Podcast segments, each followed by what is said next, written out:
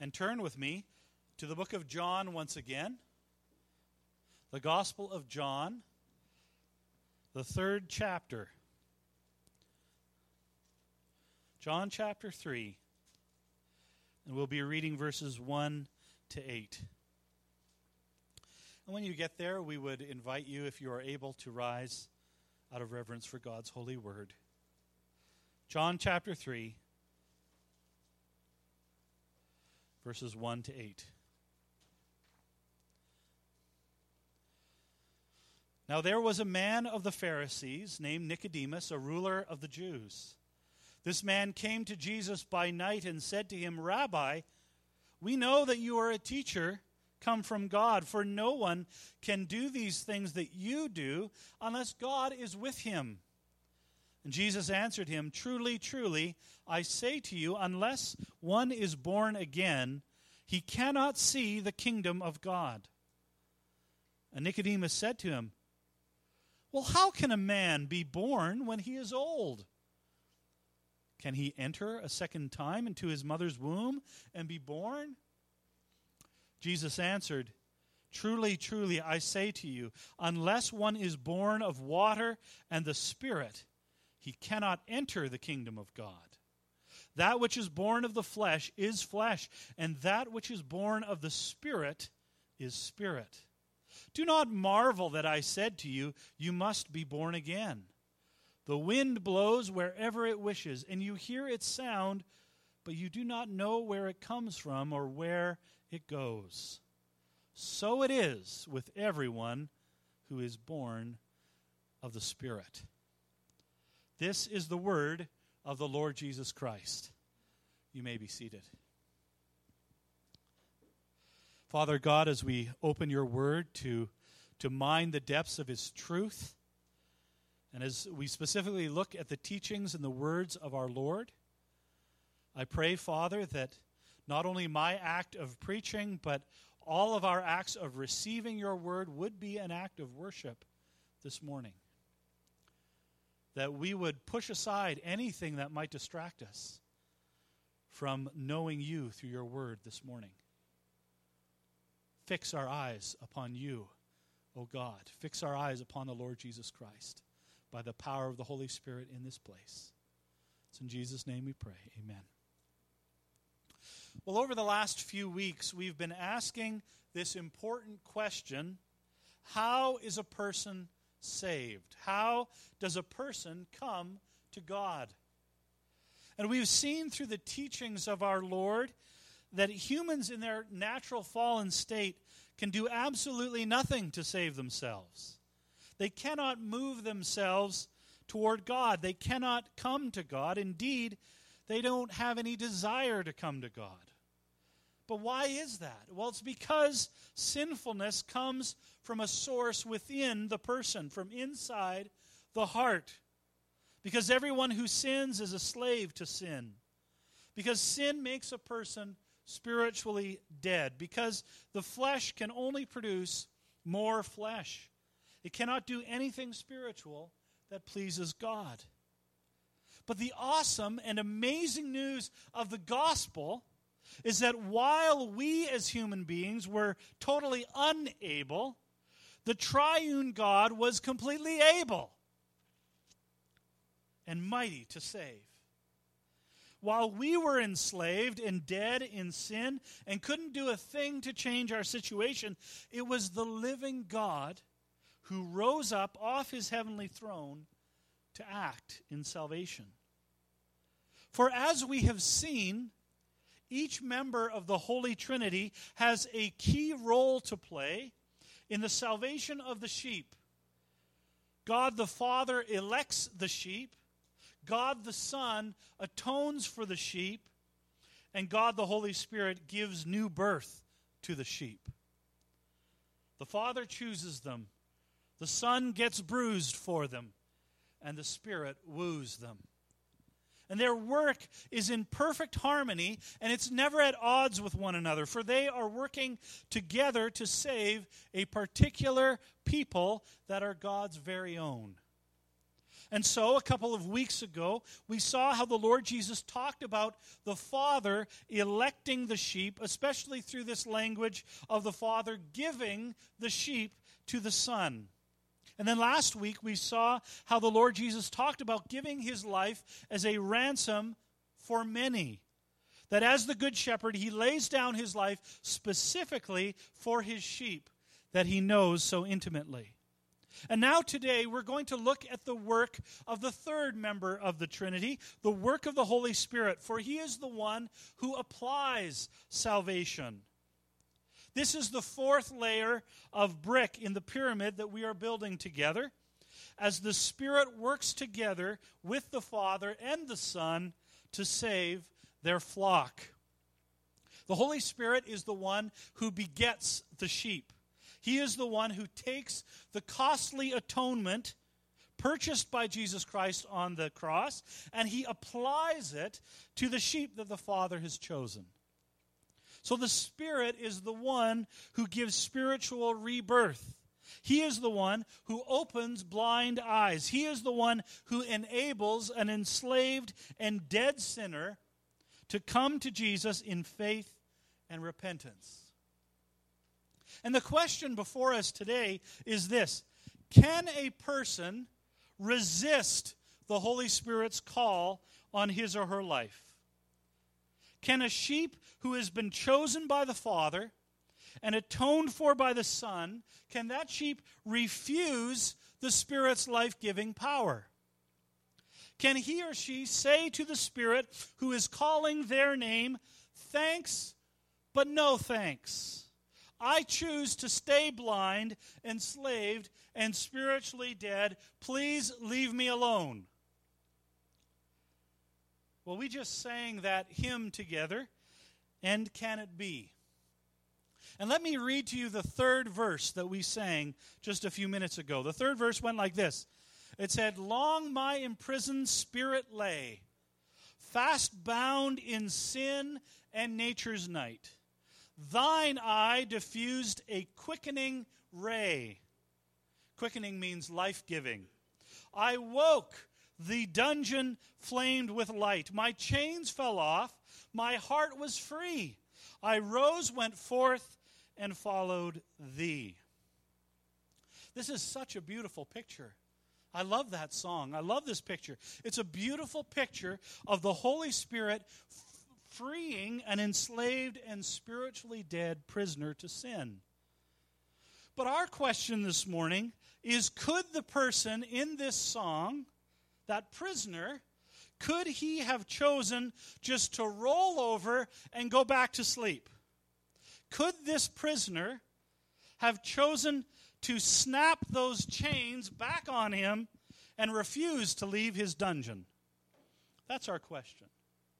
Or, when the Holy Spirit gives that life-giving ray of light that not only breaks the chains, but also transforms the heart from bondage to freedom, is it necessary that the prisoner will and must rise, go forth, and follow Christ?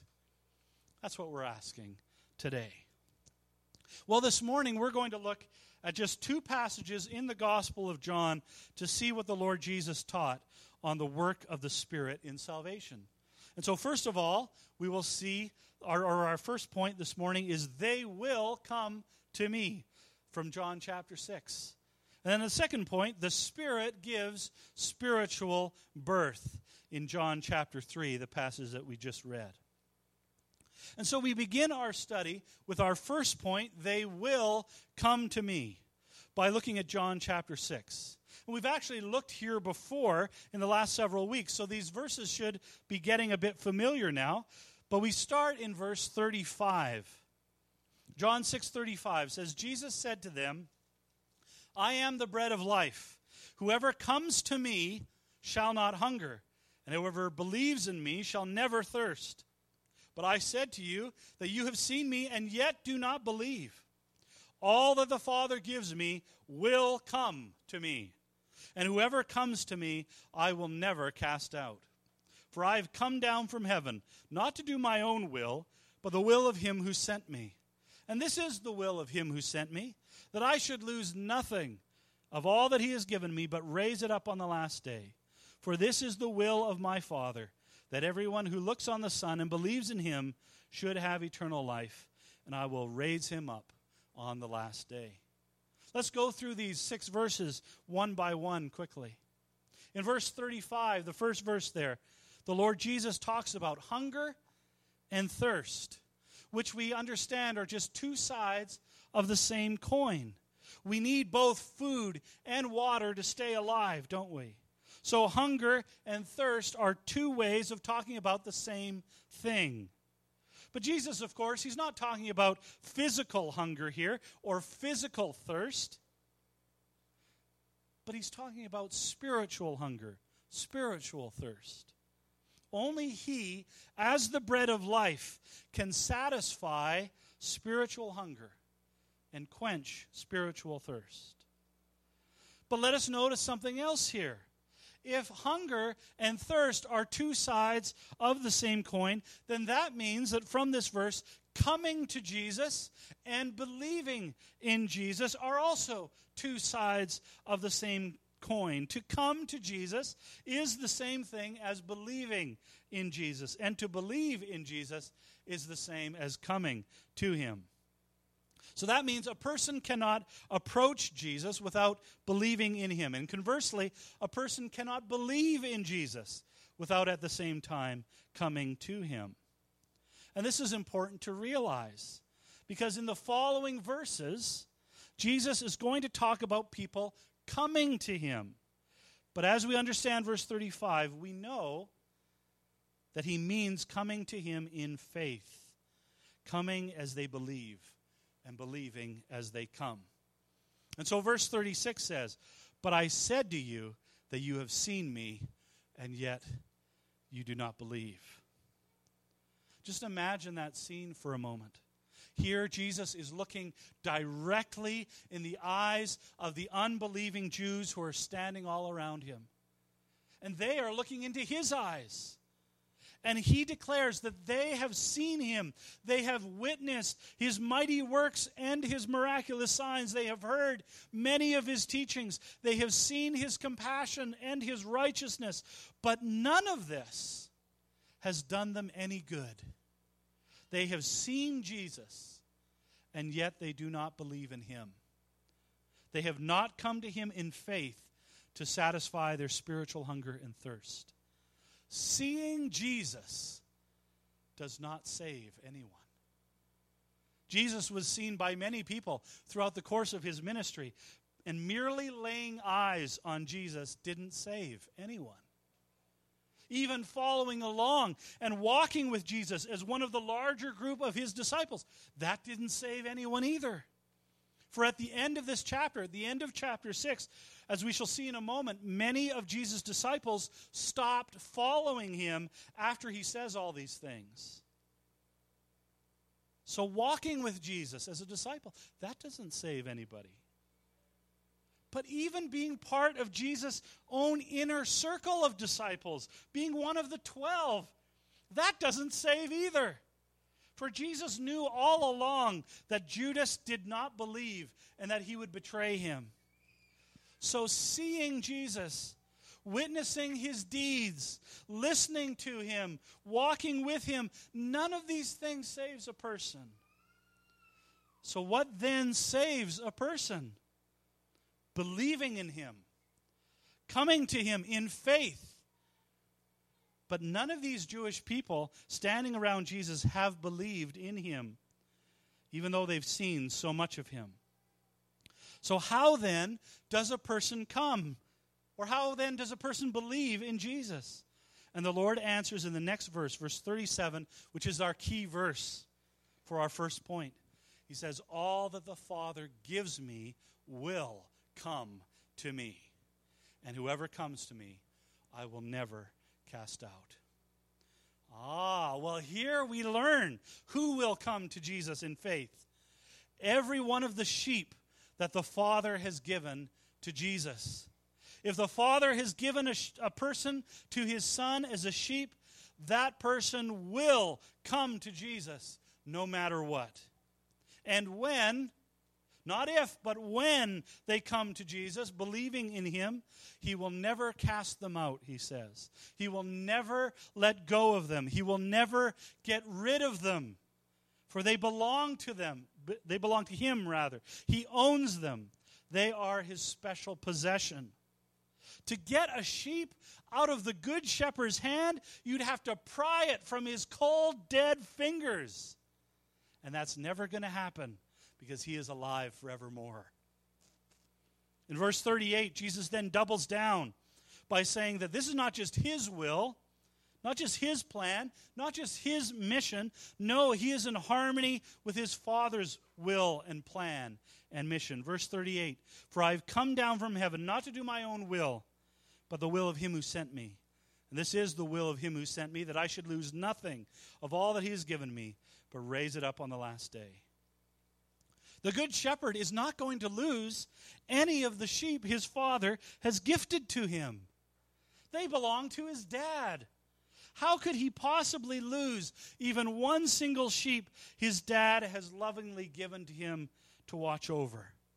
He is going to watch over the sheep until the very end of time, when he raises up every single one of his sheep to the resurrection of eternal life on the last day.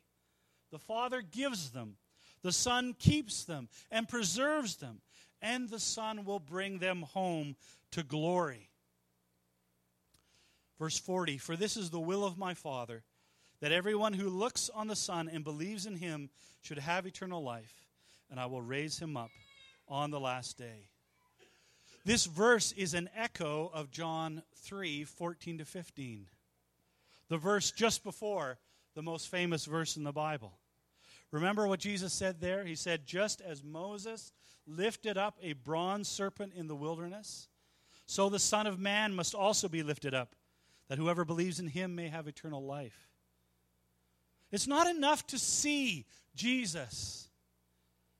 A person must look upon the Son hanging upon the altar of the cross in faith and believe that the Son's sacrifice applies to him or her and wipes out their debt of sin before the holy God. This is what a sheep does, given by the Father, coming to the Son, kept by the Son, raised to eternal life by the Son on the last day. This is the will of the Father. But how does this happen? How does a sheep raise its head out of its sinful filth to look upon Jesus in faith hanging from the cross? Well, this is where the third person of the triune God comes in. Further down in the passage, about twenty verses later, in verse sixty, we read this. It says, "When many of his disciples heard it, they said, 'This is a hard saying. Who can listen to it?' But Jesus, knowing in himself that his disciples were grumbling about this, said to them, 'Do you take offense at this? Then what if you were to see the Son of Man ascending to where he was before? It is the Spirit who gives life. The flesh is no help at all. The words I have spoken to you are spirit and life. But there are some of you who do not believe.' For Jesus knew from the beginning who those were who did not believe and who it would be who would betray him. And he said, 'This is why I told you that no one can come to me unless it is granted him by the Father.'" Verse sixty-three there, the Lord says, "It is the Spirit who gives life. The flesh is no help at all." So it is the Holy Spirit who is the life giver, the spiritual life giver. It is the Holy Spirit who opens the blind eyes of the sheep, who unclogs their ears to hear the call of the Good Shepherd, who brings a heartbeat to their stony, dead hearts to rejoice in the voice of the Good Shepherd, who raises up their heads to lift up their eyes to gaze upon the Good Shepherd hanging upon the cross in faith, who leads them in, coming to the hand of the Good Shepherd for safekeeping. That's all the Spirit's work. But look at what the Lord says next to these disciples who are angry with what he has said and are turning away from him to leave. He says, "The words that I have spoken to you are spirit and life. But there are some of you who do not believe. And so the Holy Spirit is literally spilling out of Jesus' mouth as he speaks. His utterances give spiritual life. And yet, some do not believe. Why? Verse sixty-five, this is why I told you that no one can come to me unless it is granted to him by the Father. The Father chooses who he will send the Holy Spirit to and who he will not send the Holy Spirit to for life-giving power. How humbling it is to realize that. I am not the hero of this story. I'm actually the bad guy, the criminal, the terrorist, the rebel. The hero is the triune God. And thankfully, he didn't kill me. No, he transformed me. He turned me. He cleansed me. He reformed me. He made me new. He saved me. Isn't that an awesome hero? He's a hero who saves the bad guy. God could have left me in my filth and in my sin. He could have passed me by and been perfectly just to do so. For I deserved no good thing from him. But instead, he chose to give me to his Son. And he granted that I would come to Jesus in faith through the Spirit who gives life. And so our first point this morning is that every chosen sheep given from the Father to the Son will necessarily come to the Good Shepherd in faith, and he will never let him go. And we've also seen that it is the Holy Spirit who is the life giver, who is instrumental in bringing the sheep to Christ. And this becomes even clearer in our second passage today, John chapter three, that the Holy Spirit is the one who gives spiritual birth. Let me just read it again, starting in verse three of chapter three. Jesus answers Nicodemus here. He says, "Truly, truly, I say to you, unless one is born again, he cannot see the kingdom of God." And Nicodemus said to him, "How can a man be born when he's old? Can he enter a second time into his mother's womb and be born?" Jesus answered, "Truly, truly, I say to you, unless one is born of water and the Spirit, he cannot enter the kingdom of God. That which is born of the flesh is flesh, and that which is born of the Spirit is spirit. Do not marvel that I said to you, you must be born again. The wind blows wherever it wishes, and you hear its sound, but you do not know where it comes from or where it goes. So it is with everyone who is born of the Spirit." Now, you might think to yourself, this sounds familiar. Didn't we read this passage a couple of weeks ago? Yes, we did. We did when we were looking that and seeing that man is rotten to the core. And the key verse was verse six, "That which is born of the flesh is flesh, and that which is born of the Spirit is spirit." And at that time, we emphasized the first half of that verse. Today, we'll emphasize the second half of that verse. The flesh cannot do what is spiritual. It can only produce flesh, more flesh, and nothing but the flesh. Flesh cannot cross over to produce what is spiritual. Flesh cannot please God, because only what is spiritual is pleasing to him. For a man or woman to do what is spiritually pleasing to God, he or she must first be born again, born from the Holy Spirit. None of us here, if you think about it, none of us here caused our physical birth. We had no say in the matter. We had no choice in the matter when we were born. We were just born. But Jesus is saying here that the same thing is true of our spiritual birth. We had no choice or say in the matter. The Spirit is the one who gives us spiritual birth. And Nicodemus, he's so confused here because he's locked into this idea of physical birth. But Jesus is teaching him about spiritual rebirth. No, Nicodemus, you don't go back into your mother's womb to come out again. It is the Holy Spirit who gives new birth to a new creation, a new self, a new person. who worships God in spirit and in truth. The Lord Jesus explains this spiritual rebirth further in verse eight.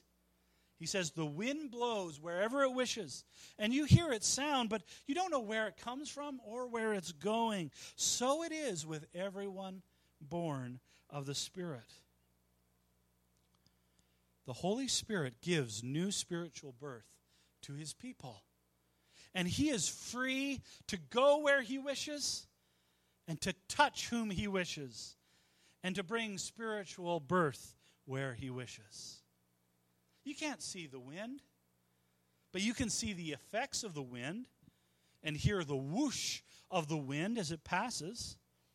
But you have no idea where the wind came from or where it might end up going.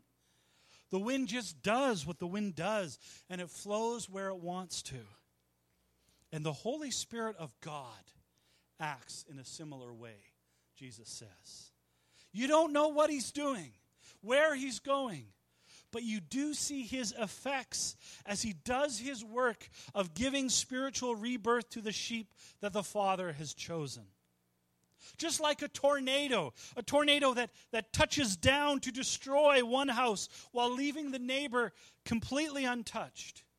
The Holy Spirit touches down to give spiritual birth to one person in spiritual life and freedom and sight, while leaving the next person untouched, enslaved, dead, and blind. If you are a genuine believer in Jesus Christ here this morning, a sheep who belongs to the Good Shepherd, the reason that you have come to Jesus in faith is due to the Holy Spirit touching down and blowing up your life. One day you were in your flesh. You were just minding your own business. You were loving your sin. You were worshiping yourself. You were blind and dead and enslaved to sin. And then the Holy Spirit of the living God came down like a tornado and pointed his divine finger at you and said, "Be born again and live." And the scales fell off of your eyes, and the wax dropped out of your ears, and your heart started pumping, and spiritual breath filled up your lungs, and white wool started growing out of your skin, and you began to baa. The dungeon was flamed with light, and your chains fell off, and your heart was free, and you rose, and you went forth, and you followed the Good Shepherd. Here is the triune God saving his people. The Father elects them, the Son atones for them, and the Spirit brings them in. The Father chooses them, the Son gets bruised for them, and the Spirit woos them. If you are not a believer here this morning, then I exhort you, go home today and beg God to send his Spirit to give you new birth, to open your eyes, to give you a new heart, to give you faith in Jesus Christ. Beg him until he does it or he brings his judgment upon you, because it's all up to him. If you are a believer here today, then understand that your salvation is completely by grace. From grace to grace, all of grace. There is no room whatsoever for your boasting. Not in your good works, not in your obedience, not even in your choosing Jesus, not even in your faith. There is no room for boasting. God chose you to choose Jesus. God opened your eyes to look to Jesus. God gave you the faith to believe in Jesus. And this is what grace, what sovereign grace, is all about. God gets all the glory, and you and I share in none of it. We just get to sit back and praise him, and thank him, and adore him, and exalt him, and glorify him until our throat seize up and our voices fail. And we look forward to that glorious eternal day when our throats will never seize up again and our voices will never fail, so we can worship the eternal God with joy forever and ever. Let us pray together.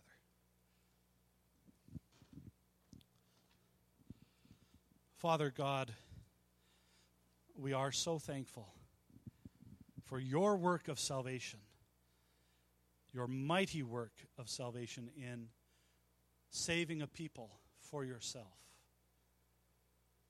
And as we've seen, Father, how the triune God is at work together to save their sheep.